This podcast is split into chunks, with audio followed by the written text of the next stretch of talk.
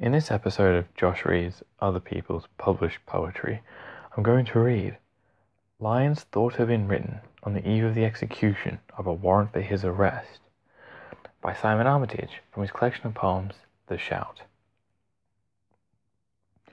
Lines thought to have been written on the eve of the execution of a warrant for his arrest.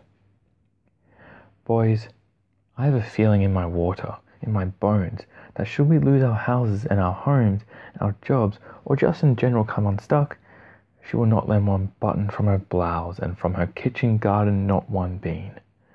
But through farmyards and dust bowls we will lay down our top coats or steel ourselves and bare our backs over streams and manholes.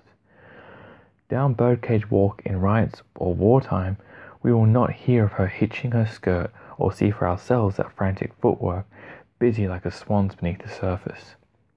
But quickly our tanks will stop in its tracks. They'll turn the turret lid like a stone. Inside, our faces set like flint, her name cross threaded in the barrels of our throats. I have this from reliable sources. Boys, with our letters, our first class honors and diplomas, we are tenfold brighter than her sons and daughters put together. But someone hangs on every word they speak.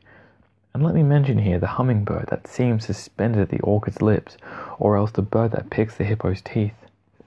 Boys, if we burn, she will not pass one drop of water over us, and if we drown, she will not let a belt or bootlace down, or lend a hand. She'll turn instead and show a leg, a stocking sheer and ladderless. And even then, we will not lose our heads by mouthing an air bubble out of turn, or spouting a smoke ring against her name.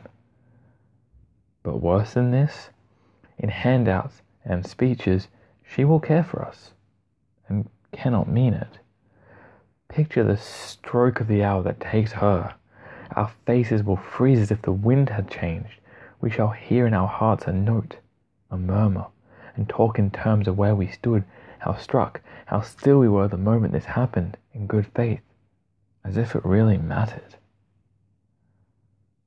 Thank you.